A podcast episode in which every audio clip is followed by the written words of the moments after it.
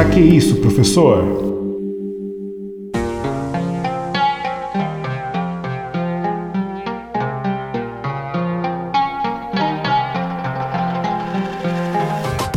Olá, eu sou o professor William Souza e sejam bem-vindos a mais um episódio do podcast Pra Que Isso Professor, o seu podcast de história. Durante a Guerra dos 100 Anos, entre França e Inglaterra, uma mulher de origem simples liderou tropas francesas em combate. Assim, conquistou inúmeras vitórias para o seu país e marcou seu nome na história mundial. E até mais tarde foi canonizada como santa na Igreja Católica. Estamos falando de Joana d'Arc, mas para entendermos como tudo isso aconteceu e como ela se tornou essa figura ímpar na história mundial, vamos chamar o Recapitula.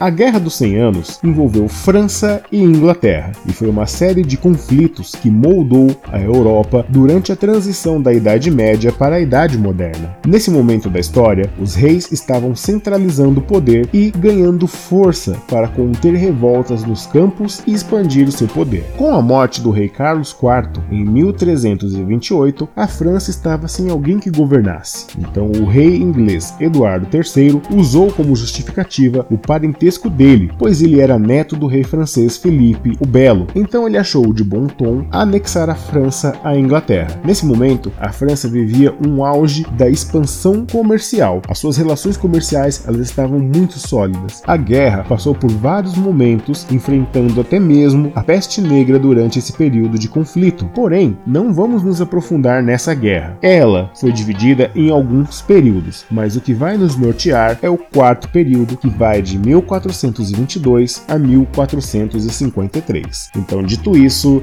vem comigo e bora pra história!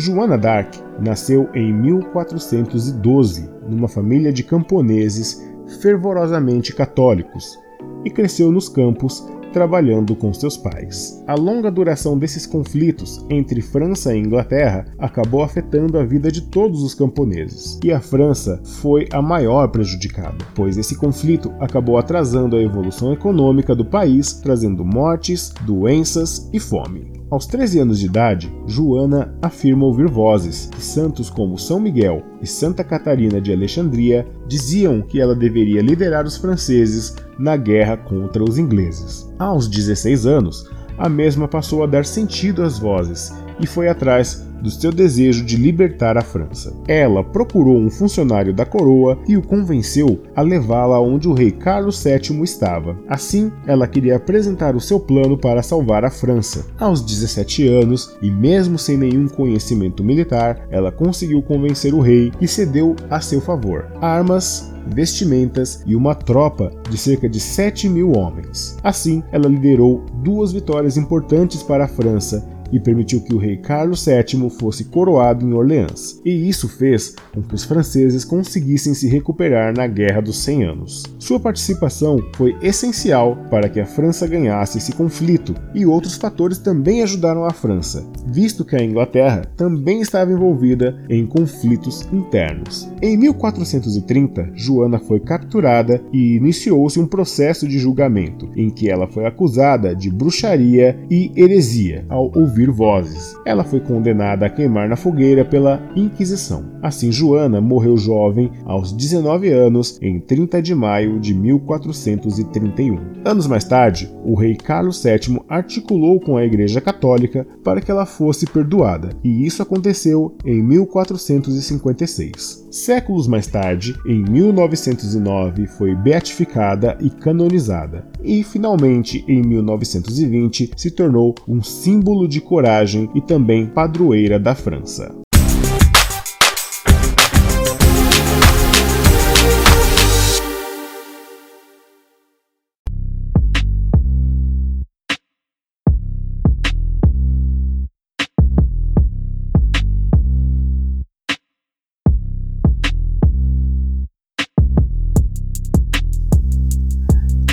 Joana d'Arc ela já foi retratada em peças de teatro, em filmes, em séries e é uma figura muito emblemática quando se fala na Guerra dos 100 Anos. Porém, né, a vida dela é sempre marcada por diversas polêmicas, né? Então, a Joana, então, ela morreu muito jovem, como a gente pôde ver aí, com apenas 19 anos. E a gente tem que destacar algumas coisas aí da história da Joana. Primeiro, primeiro essa questão da visão e da, e da fala dos santos com ela, né? Então, era uma coisa que não era muito bem vista, né? As pessoas achavam que ela era louca por ter essas visões, essas falas, né? Então, ela como uma criança, né, na época ainda com 13 anos, ela guardou isso para si e somente aos 16 ela colocou para fora essa inquietação que ela sentia. Mas a gente vivia um período ali é, em que essas coisas elas não eram aceitas, não eram bem aceitas por quase ninguém. É muito engraçado também a gente perceber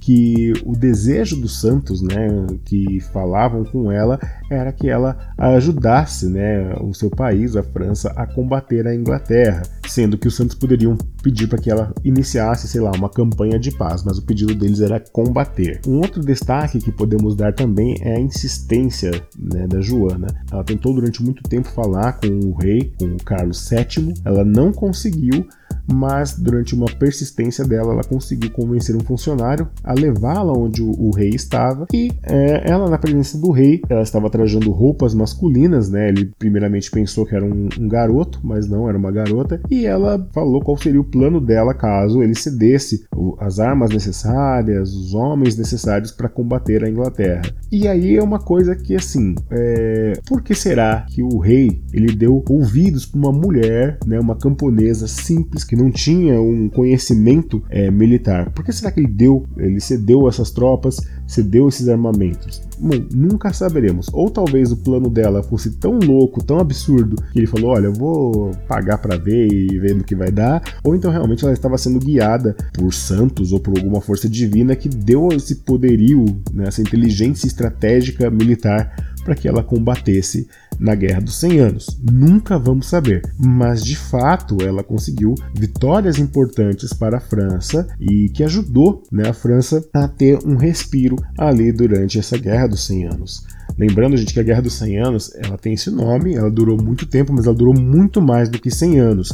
E não foi 100 anos de guerra seguido, foram pequenos conflitos que foram acontecendo durante é, esses anos de guerra que se tornou a Guerra dos 100 anos, tá bom? É, então, a gente também tem, porém, a Inglaterra estava muito desgastada porque ela estava enfrentando problemas internos também. É, foi muito mais fácil para Joana ela conseguir é, acabar com os ingleses, mas as vitórias dela elas são incontestáveis. Ela realmente ganhou né, essas batalhas que trouxeram esse alívio francês. Bom, infelizmente em 1430 ela foi capturada pelos ingleses e julgada né, na Santa Inquisição, onde ela foi queimada, né, acusada de bruxaria. Primeiro porque ela tinha uma aparência um tanto quanto masculinizada, né? cabelos curtos e roupas de homem. É, naquele período, isso não era considerado normal. A Igreja Católica, através da Inquisição, ela condenava esse tipo de atitude. E também, como Joana afirmava, falar com santos, né? Ela foi acusada de heresia, porque na verdade, como que fala com santos, né? Coisa é essa? Achavam que eram forças demoníacas que a guiavam, né? Que faziam ela ouvir vozes.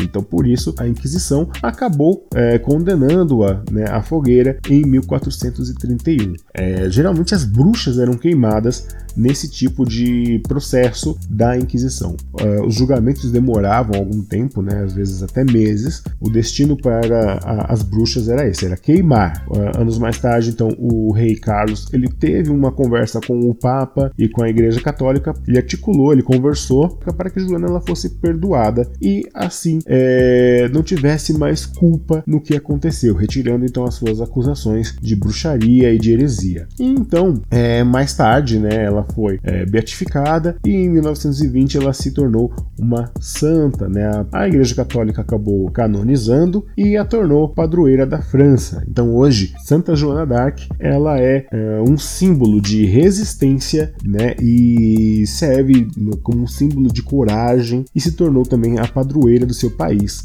uma padroeira francesa. É muito interessante a gente ver essa alternância, né? Então primeiro ela era uma heroína, depois foi julgada e queimada como bruxa e depois se tornou santa padroeira. Então é, é um exemplo que a gente tem de pessoas é, muito conhecidas que se tornaram símbolo de adoração, uma santa. Tem vários filmes aí. Um filme que eu destaco também é um filme da Joana Dark, é, que foi estrelado pela atriz Mila Jojovic, é, em que ela faz o papel né, da Joana Dark. É um filme muito interessante também, que vale muito a pena ser assistido. Então, se vocês tiverem interesse, assistam o filme e aí depois digam para mim quais foram as suas impressões ao assistir esse filme, tudo bem?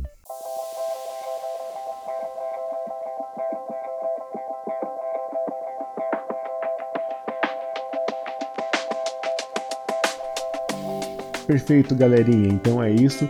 Eu quero agradecer a todos por estarem ouvindo esse podcast, por curtirem e por compartilharem. Eu vou pedir para vocês também se inscreverem no podcast no seu tocador preferido, tá? Então pode ser no Spotify, pode ser no Anchor, em qualquer lugar que você ouça o podcast. Então se inscrevam para poder ajudar. Isso que vocês fazem é o meu incentivo para continuar, tudo bem? Então agradeço de coração a todos vocês que estão curtindo, que estão compartilhando, que estão mandando mensagens, tudo bem? Então é isso, um grande abraço, até a próxima, tchau, tchau, falou, valeu!